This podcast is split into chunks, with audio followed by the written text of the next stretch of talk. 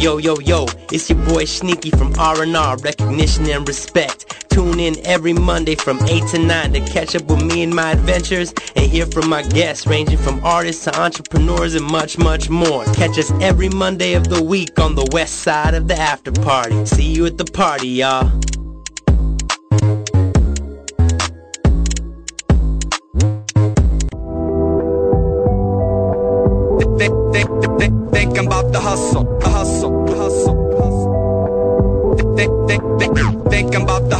They'd rather see me lose. They'd rather I was singing the blues. They'd rather act like I never paid dues. Cause they'd rather see me lose. They'd rather see me lose. See me lose. I was born to lose. Born to a family of violence, conceit and hardcore drug abuse. I got nothing to prove, no need to improve. Embrace the negativity and stay in my groove. Don't say shit unless you've been in my shoes. I'm chugging the brews, pounding the booze, all the while popping these blues. Overreacting like I got a short fuse. Oh, did you miss a clue? Well, allow me to deliver. I'm serving bad news, robbing liquor stores with exposed tattoos. Life's overwhelming, pressure's breaking my screws. Step to this, you get socked up. I mean, battered and bruised. No excuse, see my pain, I'm amused. Simple and plain, I refuse. Impossible to face the problem, see it's my own attitude. Thinking about, about, about, about the hustle.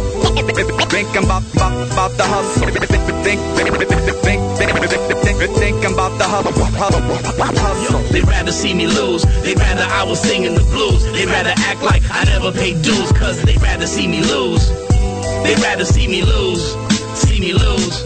When you've been through what I've been and seen what I've seen, staying hot over that green is like an everyday thing. Around my way, things ain't always what they seem. No one is squeaky clean. Some are shooting for the stars, steady following their dreams. Others shot for the gutter and made it. Never was and never gonna be because they ain't shit. The type of cats that don't even be taking care of their kids. I don't play with toys, no boy. I'm on my grown man shit. And oh boy, you'll be destroyed off my close hand shit. I flow and spit. Y'all not equipped to get with this knowledge, so pay homage. I'm on my old man shit. Old man it's about to get hot because I'm heated. Plus, I never been defeated, top seeded, never cheated. All my wins caught on a fair one. I dare sons to try and shine. This thought consumes whole crews. It ain't worth the work unless it's hard work, and you'll never see me lose. Everybody str- struggles.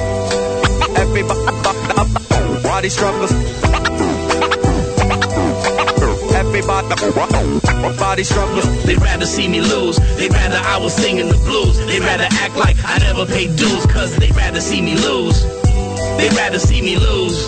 See me lose. Everybody struggles. Everybody struggles. Everybody struggles. Everybody struggles. Everybody, everybody struggles. Struggles. Everybody struggles. Struggles. Everybody struggles. Struggles. Struggles.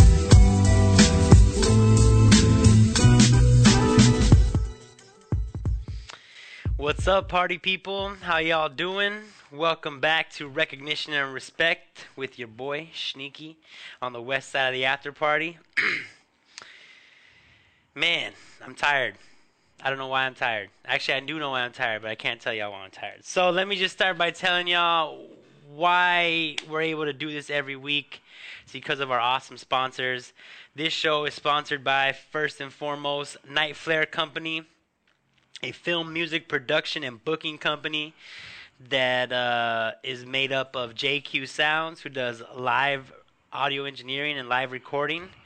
Napalm Monkey and Flying Chimp would do all kinds of different videos, drones, music videos, artist showcase, any kind of video content.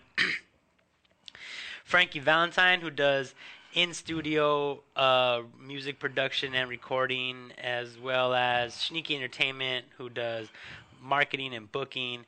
And we have a uh, list of promoters such as Alternative Shows LA and Range and Blue Line District, and a couple other people who are constantly booking new acts, finding new venues, and putting together dope shows to bring together all of these different elements. So, if you need if you need any of that multimedia, any kind of um, production, event production, booking, reach out to the Knife Flare Company.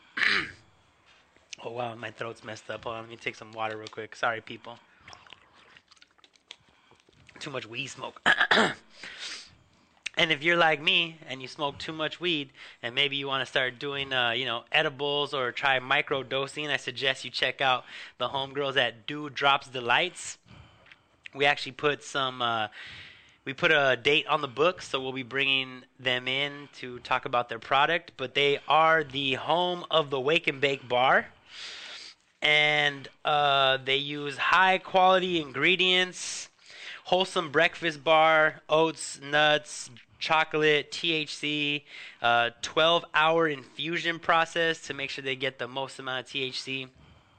The bars are delicious. Um, they help you stay regular. Uh, they get you high. They also have this thing called the Joy Juice, which is a their green dragon tincture.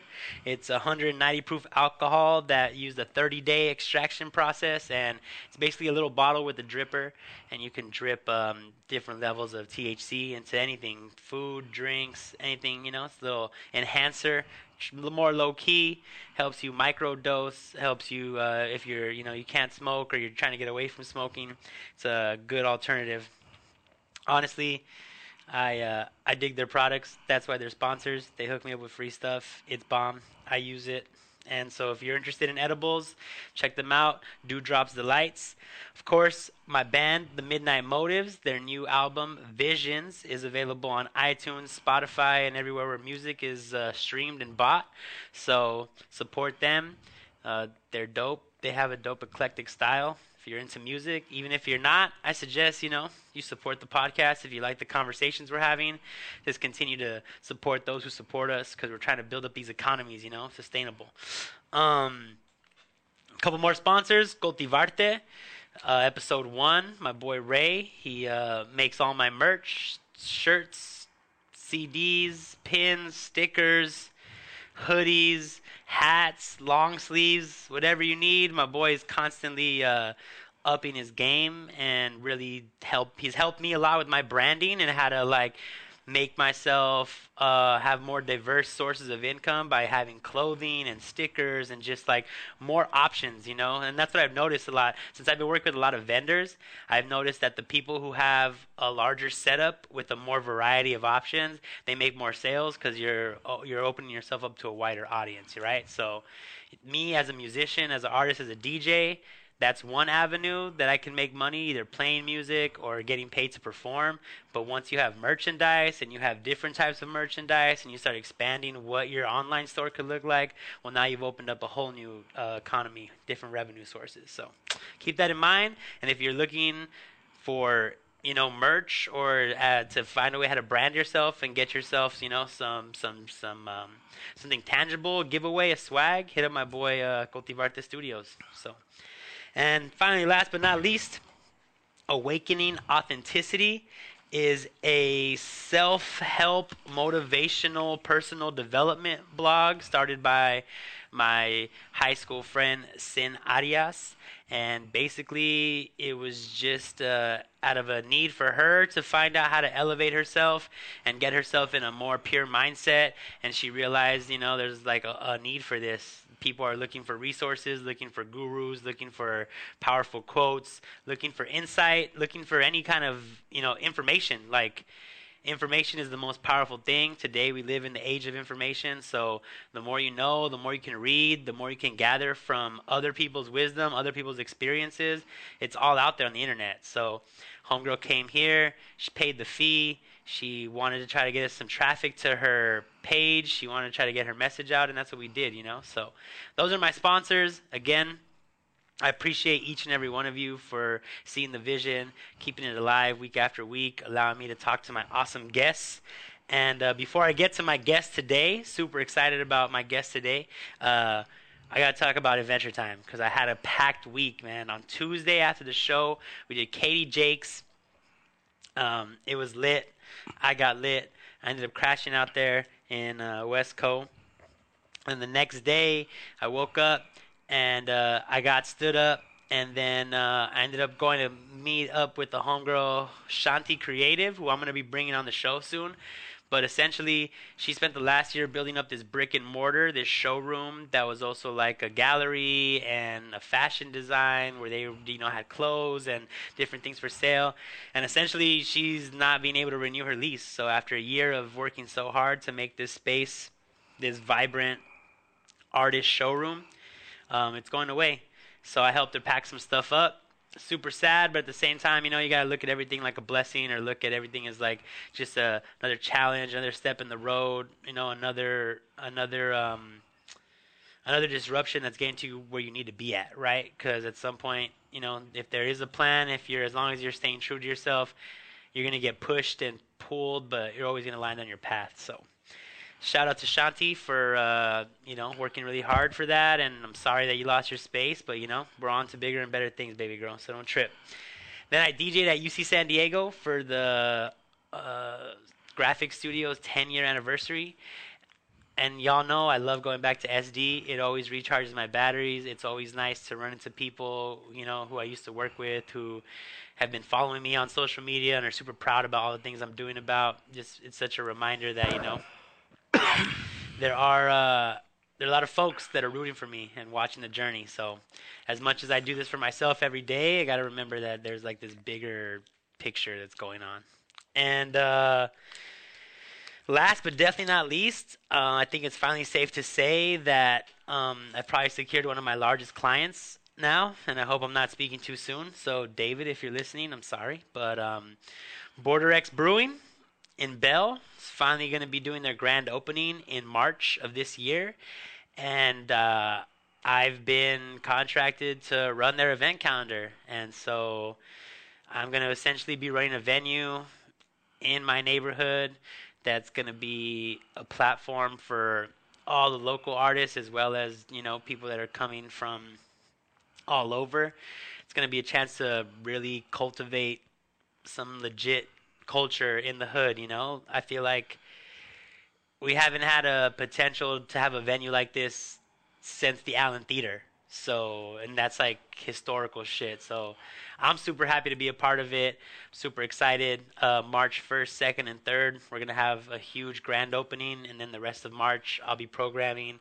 And then, if all goes according to plan, um, that's going to be my gig. So, going forward, Border X will be a sponsor, hopefully, of the show.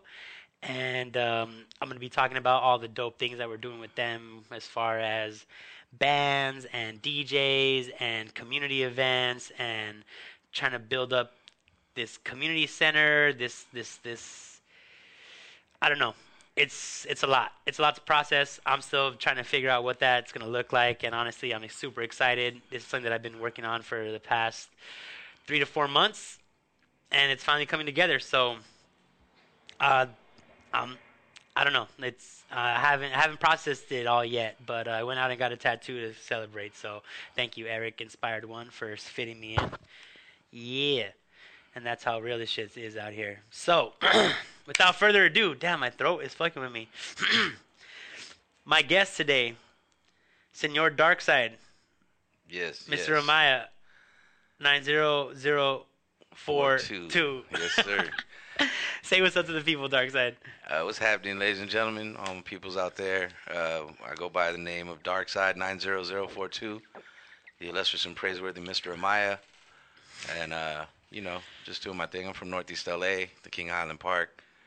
Um, Nella Claus. yeah, Nella, yeah. During the during the Christmas time, I'm Nella Claus. Uh, I wear a lot of different hats, but uh, you know, basically, I'm just an artist, MC, a poet, um, songwriter, and uh, you know, I teach for a living. Do a whole bunch of things. So if people, if someone was to ask you, what do you do? Is that how you would tell? Is that what you would tell them? Uh, yeah, I'd, I'd first ask them how much time do they have, so I could run down the line. Um, but yeah, so you know, I mean, um, I think um, first and foremost, my my energy is is that I'm an artist. I create. Um, it's what keeps me sane. And as we all know, artists are already are a little crazy as it is. So Yes, sir. Yes, we are. by releasing my art, that's how I maintain the balance. You know, putting it out to the world and letting the you know other people consume it. Um, but I do it for me. It, first and foremost, I make art for myself. I like to listen to myself. I like the way I sound. I like the way I put words together. and if other people get something out of it, then that's that's a bonus. So, um, and then you know, like I said, I teach for a living, um, but I'm I'm uh, happy in the sense that I actually like my job. Right. When I wake up every morning, well, maybe not every morning, but most mornings, Most mornings. I'm ready to go, you know. And, and at the end of the day, when I lay my head to rest, I feel like I did something. Um, you know, I'm a revolutionary. Um, I'm, I'm a revolutionary thinker. I'm an activist. And so uh, the way that I plan to change the world is one young mind at a time. You know, I try to lay out a groundwork, and um, and so that's the best way I could do it is fight fight the fight from within and uh, teach the youth uh, not what to see, but where to find where to find information, I feel how you. to use that information, how to process it, how to understand it, and um, it's my way of trying to make the world a better place. You know. Hey dog, it's it's it's a noble cause, and you know with the whole teacher strike and all that, like Yeah. obviously Yeah, we'll definitely. there's a lot of controversy about what you know how much it's valued, but Yeah. So I think it's one of the last of the noble professions, one of the last of the noble callings. Um, you know, and then I also do some activism. I'm a member of the Hip Hop Congress, uh, which is a national nonprofit organization. So you know, people interested, they can look up Hip Hop Congress uh, dot com dot org. Uh, either one, I believe, goes there. And uh, it's a movement that I've been involved with since 2001. Um, and it's changed over the years, but uh, under the guidance of my man uh, Ramin Jamal, um, you know, he's he's the president and he's uh, kind of revitalizing the national organization. So, um, you know, that's one of my activist roles, a hip hop activist. I, I try to bring quality music to places where it, it just isn't now. And um, I also am affiliated with an organization called Artists United to End Homelessness. Our goal is to end homelessness. Uh, we don't want to just go out and feed the homeless and give them socks and uh, jackets and blankets, although that's cool. You know, like they need it, so help. I'm not saying not to help, but we need to attack the root of the problem and actually eliminate um, homelessness because you know there's something like 18 million vacant homes uh, in in the country, and we only have about 13 million homeless. So we could actually put we Oh. have more vacant homes than we have homeless people. right. So we could put everybody in a home and still have homes for the market. So, um, you know, but this is a capitalist society, and it's it's hard to think that way. So we're trying to Like- use art to change people's perspective and Yeah. raise awareness about this. Definitely, definitely. Like John Safari said, why don't we put all the people without homes in the homes without, Without people, people. right? Super simple, Exactly, but yeah. nah. And uh, actually, you reached out. One of the reasons why we first connected, well, first of all, we connected through my old high school band teacher. Yeah. Shout out Fernie.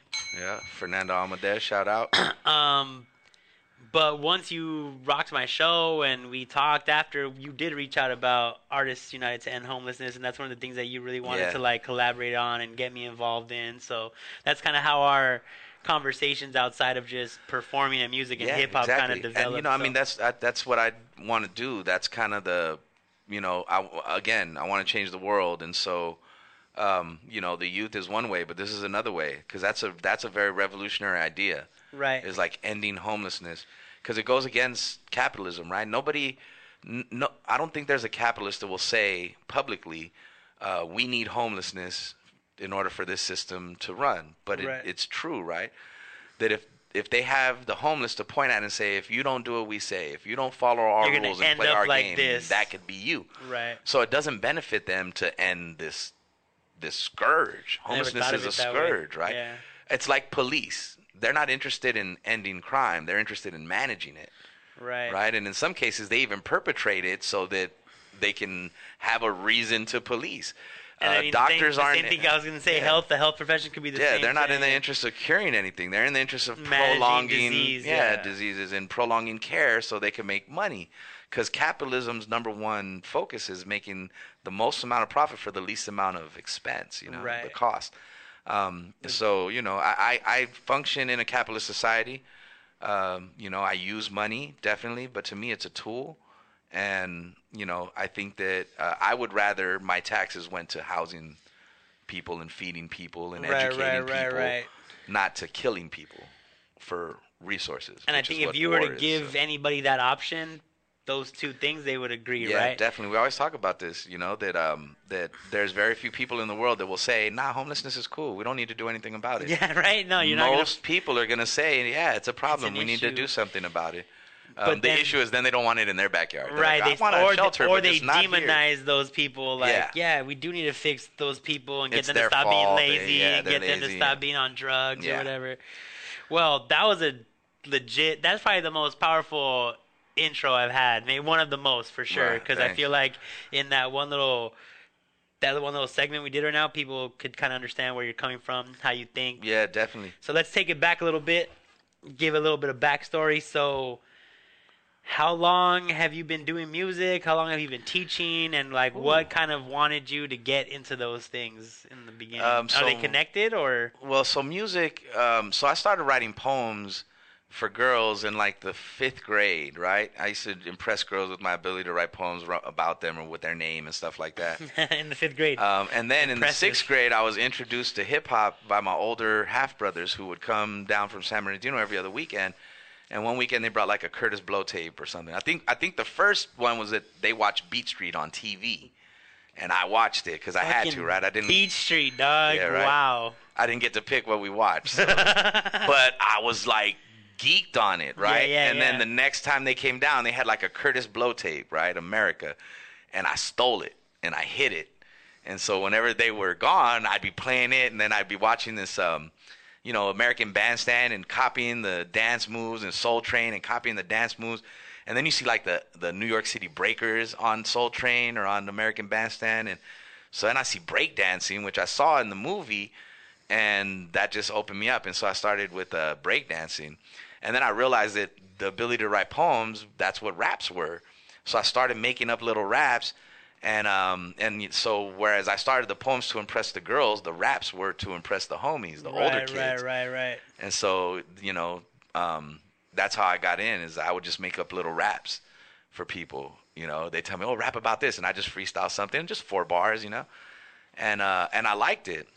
And then I just got more and more into it, and, and it was easy for me. Um, and then I got struck by knowledge itself in about the tenth grade, um, and started rapping with some kids that were that were from um, from like the mid city area, right? Uh, my homeboy Savant one, shout out to the homie Savant.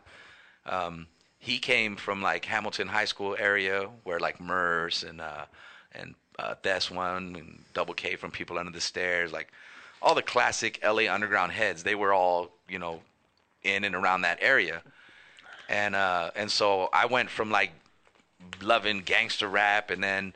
Um, I used to call myself MC Money. I had a dollar sign etched in my head. I had a dollar sign earring. I had a dollar sign money Money. clip with no money in it, but um, you know everything was MC bling, Money. bling, bling. Yeah, yeah. And I used to rap like um, I don't know if you remember Kris Kross, basically like it's the miggity miggity mac daddy, riggedy riggedy rockin'. I used to do that riggedy miggity style. And um, so one day these cats approached me like, "Hey, look, I seen you signed up for the talent show. Like, bust something." So I started with the miggity miggity shit, and they kind of like laughed at me. Yeah. And then they busted, and they were on some abstract, like dope hip hop shit. Right, right, right. That just got me wide open. And then I started hanging out with them cats, and um, you know they put me up on game and took me around some of those people that I mentioned that that were like, um, you know, they were the the the in the beginning of the LA underground hip hop scene. So uh, you know I had that exposure and whatnot, and I just kept doing it. I just kept doing it, and um, the problem is though is that I got into drugs in in, in like the 11th grade. Yeah, classic and uh, you know I still would rap, but you know we'd be smoking P dogs and I'd be rapping, but while I was caught up doing that, the homies were out doing shows and they were meeting people and they were making music. Recording, yeah. networking, And so all those cats ended up, you know, going out, becoming the living legends, touring around the world before they were 21, you know, while I'm over there smoking P dogs with the homies. They weren't really my homies, to tell you the truth. And then shout out to the homie Savant again. That fool snatched me up one day and was like, yo, bro, I don't like that shit. Like, if you want to hang out with me, you can't be doing that shit no more. And I thought about it. I was like, well, fuck, this fool really doesn't, you know, he wouldn't press the issue if it wasn't major right, right, right. and it kind of woke me up and i kind of kicked the habit and um uh, you know but by then it was it was too late everything had kind of passed for a second and so i joined the army and uh you know because I, I wanted to go to college i knew that but i didn't have no money so i joined the army right out of high school and uh, I did that for two years. And you know, I, I stacked some money and I bought some turntables with a little sampling mixer and stuff like that. And um, you know, I just progressed from there. And then uh, a friend that I went to school with, um, he inherited a business, and so he gifted me a three thousand dollar check, and I bought my first Pro Tools rig in 1998. And uh, I just been making music since then, just recording and, and making my own music. So when did the Um, teaching start happening? Well, you obviously got out of the army, went yeah, to college so, eventually. So when I got out of the army, I went to recording school, the LA Recording Workshop, and I um, I learned how to be a recording engineer's assistant. And I got my certificate, and I got a job at Enterprise Recording Studios, which no longer exists. Um, but um, you know, it was a it was a major recording studio at the time. Like Grammy hits were made in the, in those studios. right, right, right. I was I was around people who I had their CD at home or I had just saw them on MTV, and here they are in the studio, you know, uh, hanging out. So, um, but you know, I got into the business, the music business, and the studio business because I wanted to be a rapper, and I thought, well, I'm gonna meet some rappers, I'm gonna let them hear me, they're gonna like me, and they're gonna sign me, and um, That's so easy, right? yeah, but it wasn't. So I, I found that out because I was actually uh, I delivered food to one of the sessions, and then the home was like, "Yo, come in here." So I went in there, and it was Redman and Method Man were in there, right? And so they wanted to order uh, a box of blunts each, and then some like Hennessy and shit like that. And um, and so the engineer, he was this cool cat. Um, I, I know his first name's Bob, but I cannot remember for the life of me what his last name is, and it'll come to me sometime. Sorry, Bob. But um, you know, he was a well-known engineer. um, Uh, you know, made a lot of money, did a lot of hits, and he was like, "Oh, yo, Dark Side raps," and uh, and Red and Method Man were like, "This white boy," and uh, the assistant engineer was like, "Yeah, he's actually pretty good." And they were like, "Well, the, I know you know what's up because I guess he had, you know, showed him some some music. They asked him what he listened to, and he played them some stuff, and they were surprised about what he listened What his to. taste was, yeah. So they were like, run that beat. So the engineer hit the beat and I started freestyling, right? And so I'm hyped. I'm like giving my best freestyle performance ever. And I'm, you know, I'm done. And then so those fools start rapping. And so we're ciphering in the studios, passing a blunt around. And I'm working, mind you. And, um, and then so you know we're done with the little session and I'm like all right so yeah you know what's up when you like let's let's talk a record deal what's up give me a deal and these fools were kind of like, well, nah, man, that's not how it works. Like, we don't have no power to give no record deals. Right, they you didn't know? own their label- they didn't yeah, own we don't. own- yeah. yeah, at this time they didn't. Right, right. Nowadays they now, might have yeah, been able now, to. yeah. but- If you met them now, they could do whatever they, they you need. yeah, but then you know they had. I mean, Red and Meth were doing the the Blackout album in the studio, so they hadn't. You know, Meth had just done the first Tical, so. Um, but yeah, so they, you know, that's when I realized. And then I had a, a engineer named Dave Pensado. Uh, you should check him out. Shout out to Dave Pensado, Pensado's Place. Um, you know, he's another hit maker. And uh, an assistant engineer was playing my music while he was setting up when Dave came in. And so he went to turn it off, and Dave's like, nah, leave it on. I like it. So um, we listened to it, and, um, or, well, Dave listened to it. And then one day he called me in, and he's like, hey, look, you know, I like your stuff. You got talent. He's like, I could get you a record deal if you want. Um, and I'm like, cool. So then he was like, all right, well, we're going to go have dinner and we're going to talk about this. And then I'll set you up some appointments out depending on how the talk goes. Well, the talk was basically, he was telling me, like, look, I like your content, but the, the people I'm going to introduce you to, they're going to want your talent. Not quite, not what you're, not what you're saying, Right. but your ability to, you know, sound good saying it. So they're to give you songs, music, uh, uh, um, image, everything. It might not be what you want. It might not be up your alley. He's like, so you, I want you to know this because I don't want you to get in the business and can't do your music right away how you want to do it and be And like, Dave sold me out. ever told you. Yeah, yeah. yeah. So he wanted to tell me that. And being young, 23 years old, and an idealist, I was like, I don't want to Nah, compromise man, my artistic gotta integrity. My, gotta do my thing. Have to be me. My yeah. words were exactly, I don't want to compromise my artistic integrity for any amount of money. Now, if 42 year old me could go back and tell 23 year old me one thing, it would be Take the deal, fam. take it. You never know what's going to happen. Um, so we'll get to your we'll get to your tips later, bro. when people ask what can you know uh, what would you do differently um, that is usually the number one answer however i usually answer 99% of the time that i wouldn't change a thing because i have three beautiful children um, you know that are my world and uh, i have a job that i like and we still haven't um, gotten to why you started and teaching yet. yeah right so uh, long story short, Yeah, or thanks. short story long, whatever. um, I decided after three years in the music business and the recording studio business, where I wasn't getting a record deal, uh, I was like, I need to do something different. So I went out to the desert with some friends and ate some mushrooms. And my spirit guide came to me and told me to. Mushrooms. You hear that, Um, Brittany? yeah. Mushrooms. He told me that uh, that I should go into education and become a teacher. So I, I signed up at Cal State LA and I got my degree, my bachelor's degree in English with a teaching credential option. And I followed up and got the teacher credential. And I started teaching in 2006 at Marshall High School when it was a multi-track school. And I was out in the bungalows. Is that where you met uh, Barlos? Changing lives. Yeah, Barlos was one of my students in that class. Yeah, 2006, 2007. That first year. class. Yeah, yeah. No way. I- I- it, might, it might have been my first or second. I was there for two years. Wow. One of those two years, he was my student. I don't remember exactly what year, but there's a, I've had a handful of students that I ran into, but he's the first one that I ran into that, that's like rapping, yeah, yeah, yeah. that's like doing it. Um, I had some students that you know that I taught, and while I was teaching them, they wanted to rap, and we worked and stuff like that. But this is the first time where I didn't really influence directly. And one day, you know, as adults, you know, I'm sitting there at your spot, Yeah. at the speakeasy, and I hear a Mr. Amaya, and like nobody calls me that. Everybody calls me Dark Side in the Street. Right, right, right, right. So I'm like, oh, who the f- is this? And Yeah. it turns out it's it's Barlos, man. And he's like, yeah, I rap now. I was like, wow. Um, so yeah, you know, I mean, it's funny how the world works, man. 360 degrees on the rotation. So you never wanted to be a teacher? Like that wasn't something that you thought about Um, growing yeah, up? Yeah, no, you know what or- it was? It was. I thought about it. I had thought about it. Um, but it wasn't my focus. It, it was always something that was like, yeah, that sounds cool, but I never really was serious about it till I was serious about Right, it. you right, know? right. That's cool. Um, that's But it's the greatest. It's one of the greatest decisions I ever made. You know, it's like I really enjoy my job.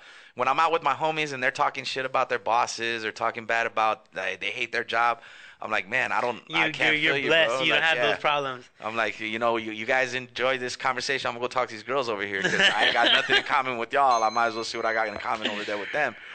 So, All right, um, we covered the first half of the recognition. We got to know who you are, the teacher, the activist. So let's get into this respect part because we've had Right. conversations where you told me that uh, you have made mo- money off of music. You have been able to throw shows where you're able to pay people and walk away with some Right. cash. Um, you are. We kind of touched on it, like this social justice advocate, Right. united against you know to end homelessness, the teacher strike. So let's get into this. So business, money, music. You tried doing that.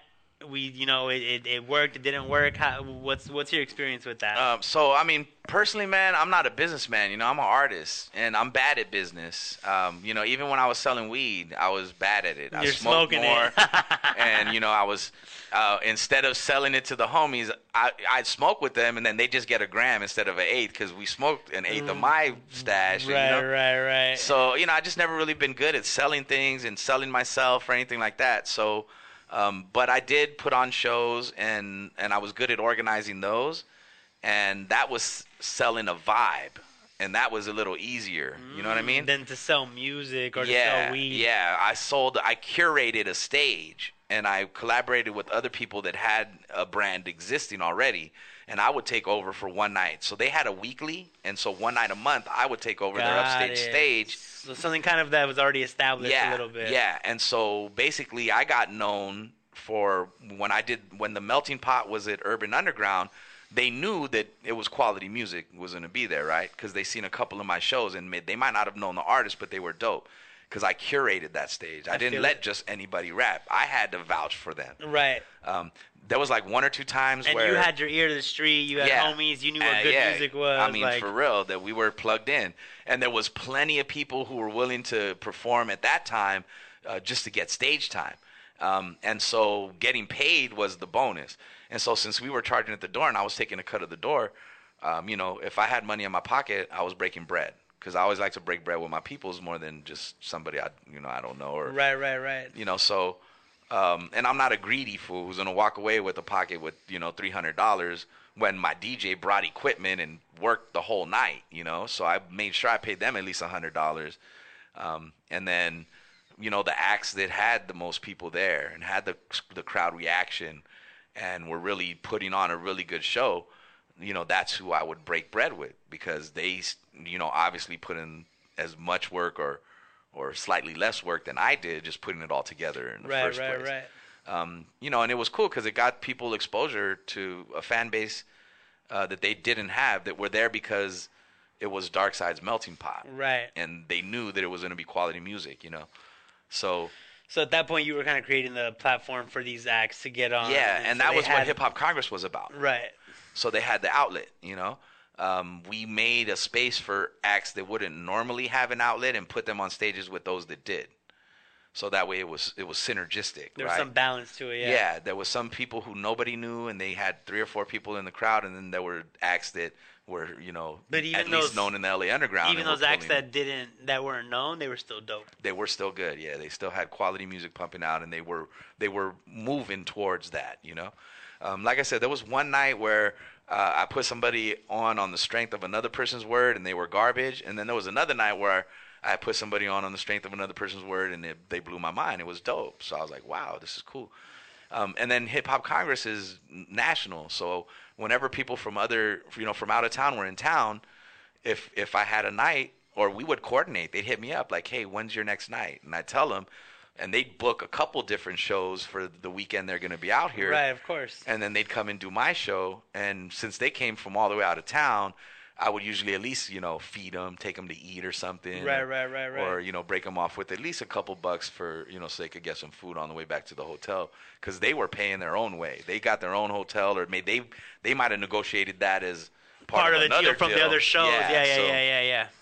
So you know, we did. We had an uh, outlet and a platform that was really good. It was community based. It was in my neighborhood. Uh, um, uh, you know, it moved around a couple times, but um, I had a lot of fun doing it. But then I then I didn't have fun doing it anymore, and it got to be A job. like a job, and and and the scene changed. You know, the Like, scene what do you mean? changed. Well, pay to play killed underground hip hop. So you Hear know, that, Brittany? every time we got so every time pay to play comes up every time. Yeah, I mean, you know, it's the model now, and it and it's accepted. But like I said, I used to curate a stage, and pay to play doesn't do curation. Their curation is based on who can afford to get on stage. Right, or who has enough fucking friends and abuelas. Exactly. and I mean, there's a there's a there's a promoter are that, I will not name, and there's a group that he's affiliated that I will not name that used to pay five hundred dollars to get on a on his stage, and to get the prime spot, um, regardless if they brought anybody or anything like that. And they were garbage, but they had money, and money talks. So, you know, uh, and and so pay to play made it so that anybody that can put money in the pockets of the promoter was gonna get stage time, and and so it was like robbing Peter to pay Paul, right? You would charge the local acts, make them sell tickets, and if they didn't sell the tickets, they still had to pay for whatever they had committed to, and you take that money and then you pay your headliner, right? Who So hopefully you're not on the you're not on the hook. For. So you're not on the hook for it. So all your expenses are paid, and then you take the door, and that's in your pocket, and then you take your bar cut, and that's in your pocket, and you make out like a bandit, you know. And and the local talents left holding the bag at the end of the day because they paid, they came out the pocket. right. Um, and Sean Healy started that, so you know. And I think like I mean we I've had this conversation with a couple of people. It's like if you know what you're getting yourself into, if it's a big enough act that you really want to like Yeah. you want to be able to open up for and you know you can sell the tickets, then Right. it's not it's not that bad. Like you you know it's you know what you're getting yourself into, you know you're going to be on the hook for the money, but it's worth it because you get to open up for a big Yeah. act and you think you have So the people definitely from so the like, artist side, it, could it, could, be work. a good investment. So, and but the only way it works from the um, from the other side, from the the participant or spectator side, is if your opening acts are good, and they don't have to be in order to be pay Right. to play. So what ends up happening is your headliner brings people in. And it's empty until right They before the headliner comes right, on. So even your opening acts, they might have a little buzz and they might bring uh, people in, but this huge venue is empty until right before the headliner comes on, and then that's when people start showing up. So pay to play's idea is you get exposure because people are going to come to see this act. When the reality is they come right before that act goes Yeah, on. Yeah, yeah, yeah, definitely. Then and and then they don't stay right, and then you got a bunch of artists performing for just their couple fans that they brought in, and maybe some fans from the group that's going next. And then what really got to me was nobody stayed around to support the scene. Once you were off stage, you left. And you took your fans with you, and you all went to Tommy's or something. Yeah, you know what? I'm not gonna lie. I used to be that guy. So Yeah, like, uh, you, you know, know. you know, you live, you learn. But now, as a person who throws shows, yeah, those And those so- teams don't usually get booked again. Like, And for me, you're not gonna hang out and chill with us, and you know, me, buy some drinks the, at the scene. bar. right? Like, exactly. For me, it was about the scene. It wasn't about I got on stage and I rocked and now I'm out. It was about I got on stage and rocked and now I get to watch all these other dope acts and now I get to hit these ciphers in the crowd with these other Right, fools. right, right. And you know, I get to smoke a blunt in the back with this other promoter that has another night. You know, and it but was, if it's just a bunch of artists rapping for, For artists, artists, and yeah. no one really cares about anybody, then Nobody yeah, could do anything for the anybody, show's gonna really. be dead. Yeah. Like after, yeah.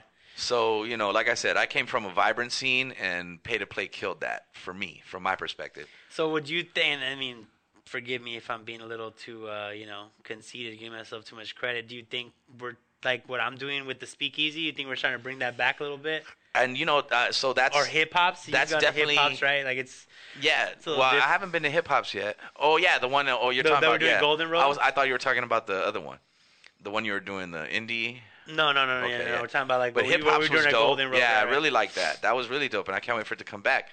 Um, but at the end of the day, we were um, when so when I went to Speakeasy, the vibe I got, and the reason why I think that that uh, we have forged the the relationship, the friendship that we have so quickly, is because I see a lot of myself in you, like the hustle that I had, the the passion I had for it.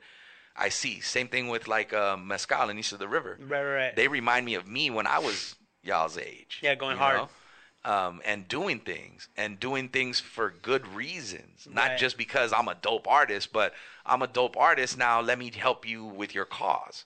Let me help bring awareness to your causes. Uh, you know, when I was at Cal State LA, we used to do themed hip hop nights. Like I did a, um, a Asian Pacific, I mean, yeah, an Asian hip hop night. or Pacific Islander. Well, we had a we had a Filipino rapper, a Korean rapper. I had so it was like that pan that India. pan Yeah. Asian identity type. We had yeah. a we had a, a female night where it was all female artists from Sherm One on the graffiti to poets, rappers, everything. Um, you know, we did a, a Mecha. We co-sponsored a, a Mecha night and brought Spanish hip hop to the stage. And you know, I mean, I even did with the Black Student Union. We brought Caribbean cats up who you know happened to be in town and they Yeah, came yeah, and yeah. dropped some Caribbean rhythms on us, and it was it wasn't even really hip hop. You know, it was more kind of like a like a like a dance hall, like rock yeah, style. yeah, yeah, yeah. Uh, but it was dope, and we had a great time. It was a really cool party. Um, you know, but I've always been socially conscious and socially aware, and trying to you know change society. Like I think society is a great idea, but we're not doing it.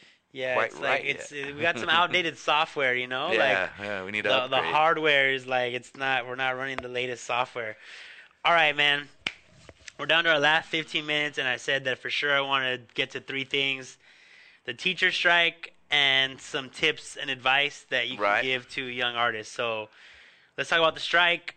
It's over for those of you who don't know. So if if, if anybody's been So living the- under a rock for the last fucking two three weeks or whatever, this can you battle's over, but the war is still on. So you know, Oh, I mean, right now we're grim. we're knee deep in the fight for public education and uh, uh, everything. They're trying to privatize every freaking thing. So just like uh, Donald Trump pulled out of Syria, um, well, all of a sudden, uh, Betsy DeVos's brother, who was the founder of Blackwater, is sending you know his mercenaries over to fill the void that the troops are going to leave right? Because that's privatizing the war machine. Right. They're trying to do that to education as well. And so, you know, as a teacher, as a union member, and, and you know, I believe in unions. I think unions are very important because that's the buffer between the worker and the owners, um, and in this case, the the administrators. And so, I think it's very important that we're active in our unions. I think it's important that unions uh, exist um, and that they are, um, you know, that they they maintain their role in society to help workers uh, be treated fairly, right? Um, until we change the economy, until the economy becomes a sharing economy or, or um, you know, like a, a socialist democratic society, uh, we need that buffer because capitalism's number one goal is make the most profit for the least cost, and the least cost is how, what you pay your workers. right? So, You uh, get that labor for cheap, yeah. basically. So that's the large union picture. Teachers and public education, Um, we we have we're we're California is like number 43 in in student spending and spending per pupil, but you know we're way up there when it comes to spending on inmates. Um, so uh, public education is being starved of funding first and foremost, and then on top of that, now they're allowing privatizers to come in and, and set up charter schools.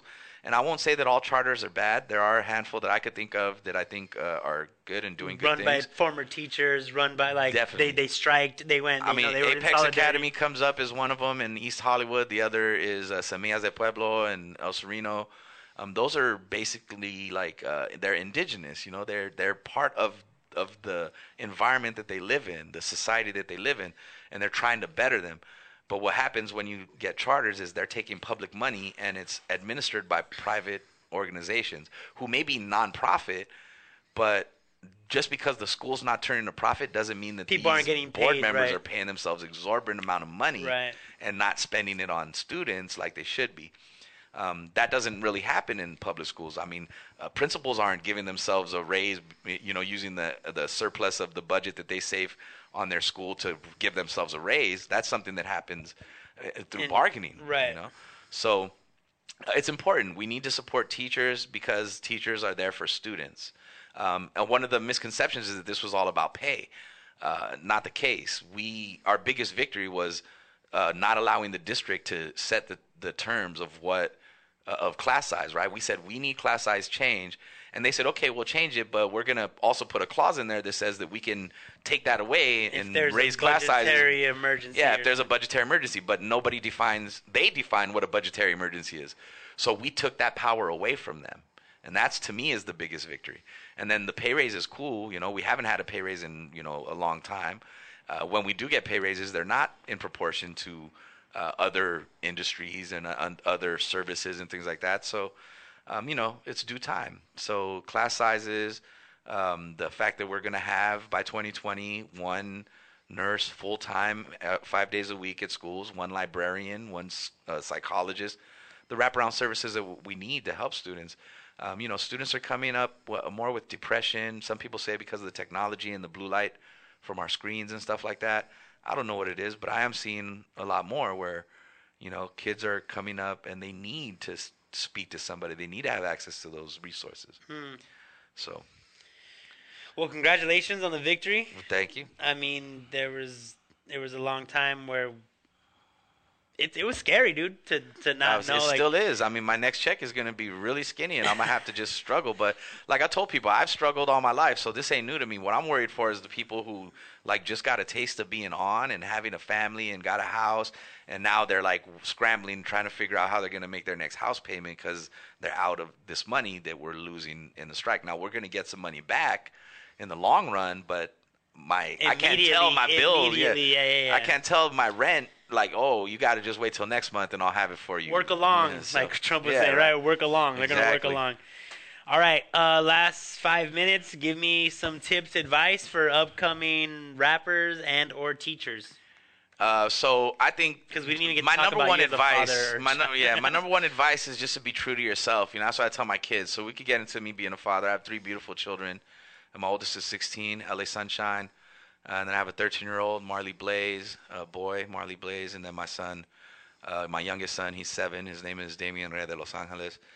And um, you know, they're when people ask me how I'm doing, I always say uh, I'm still free, I'm still alive, and my children still love me.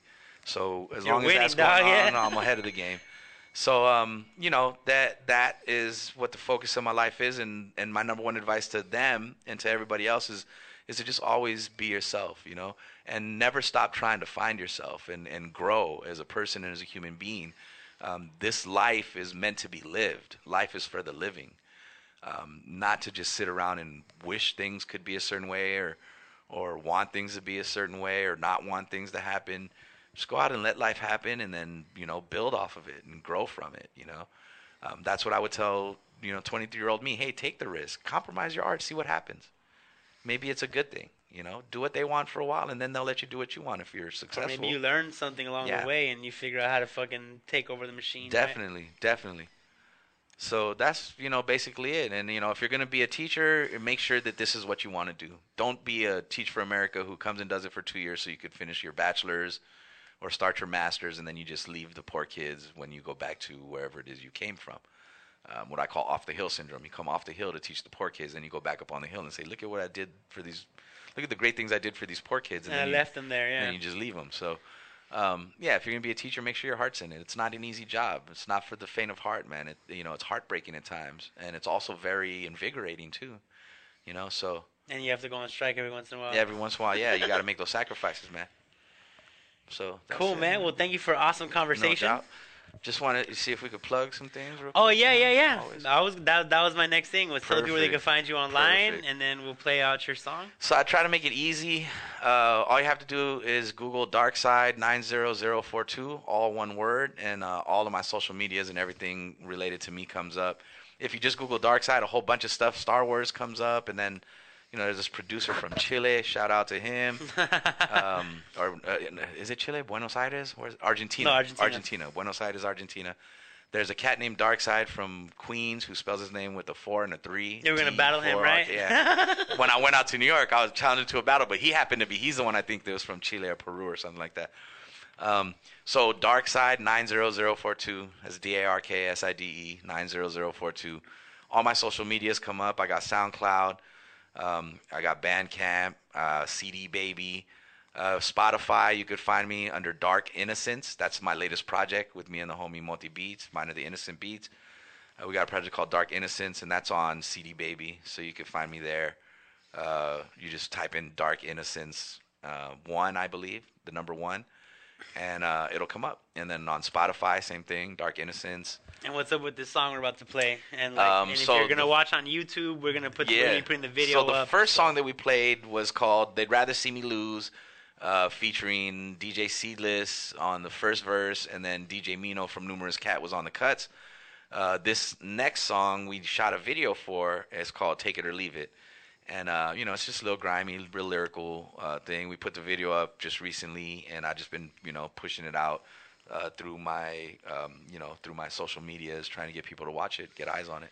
For sure. Well, we're gonna fucking play it right now. We're gonna put the uh, we're gonna put the video on at the end of the YouTube. And Dope. if you're listening live or if you're listening on the podcast, go check out the go check out my YouTube channel. Go find me everything that has to do with Sneaky at s h n e a k y dot net. And um, February is coming up, so if y'all want to catch me at any of my February events, on February 8th, we'll be doing Speakeasy again at the Redwood Room.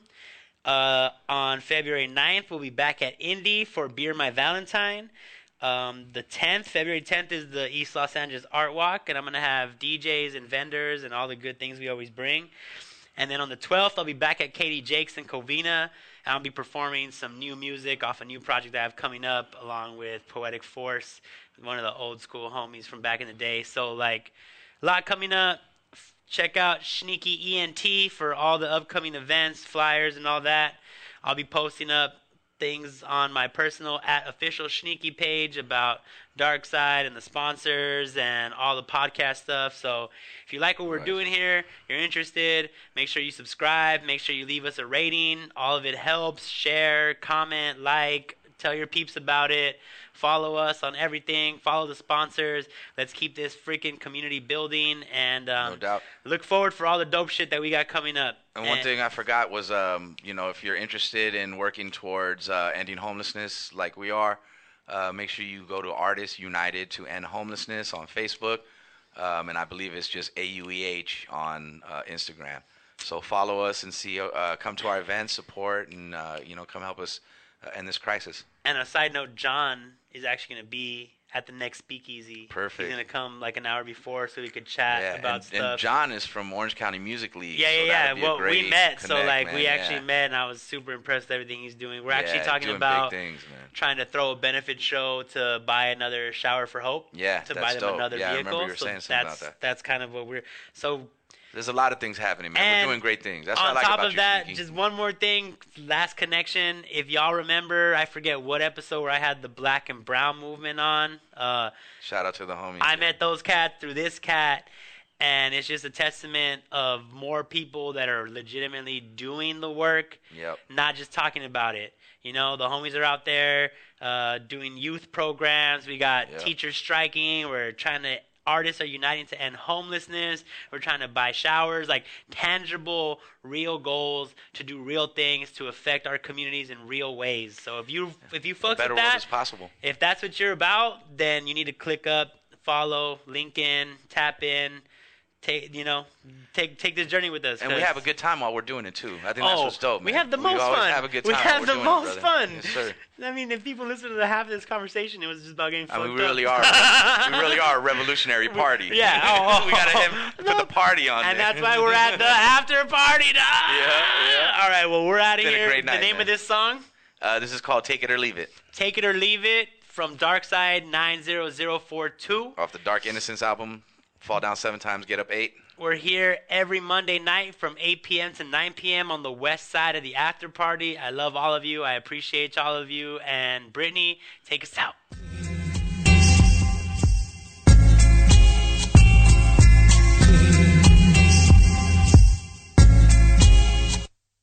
These streets will have you twisted, just trying to survive. Every morning my eyes open, I'm grateful to be alive. Arrived at this ripe old age, not by mistake, but because I properly weigh every decision that I make. All hard, never half hard, half mind. Me and my crew are no joke. Voltron when we combine, inclined to cause damage. Like thigh, I say time just to stop the beating. Got your whole squad retreated. Hard work, microphone collected, defeated. Every challenge, a reason being. We seasoned in the scene, been doing it for stripes, and life is but a dream. It seems an American nightmare. You got guns, they got drones. What you expect them to fight fair? Take flight in their lines. They say it's not fair. Minds are battle tested. I stay invested in protecting my investment. You're lucky if you're left with a breath in your body. Got me on my English shit, teaching. If I told you once, yo, I never say it twice. Don't make me come out the frame, cause it ain't nothing nice. You wanna play the game, you're gonna have to pay the price and be ready for anything, is my only advice. Testing boundaries, bounding obstacles, I'm bound to be reaping the bounty of my labor. Savor the flavor of victory, nectar sweet. Protected fleet, essential defeat lingers. Five fingers ain't shit to a fist. You get the middle, the Bozak and the dill stick.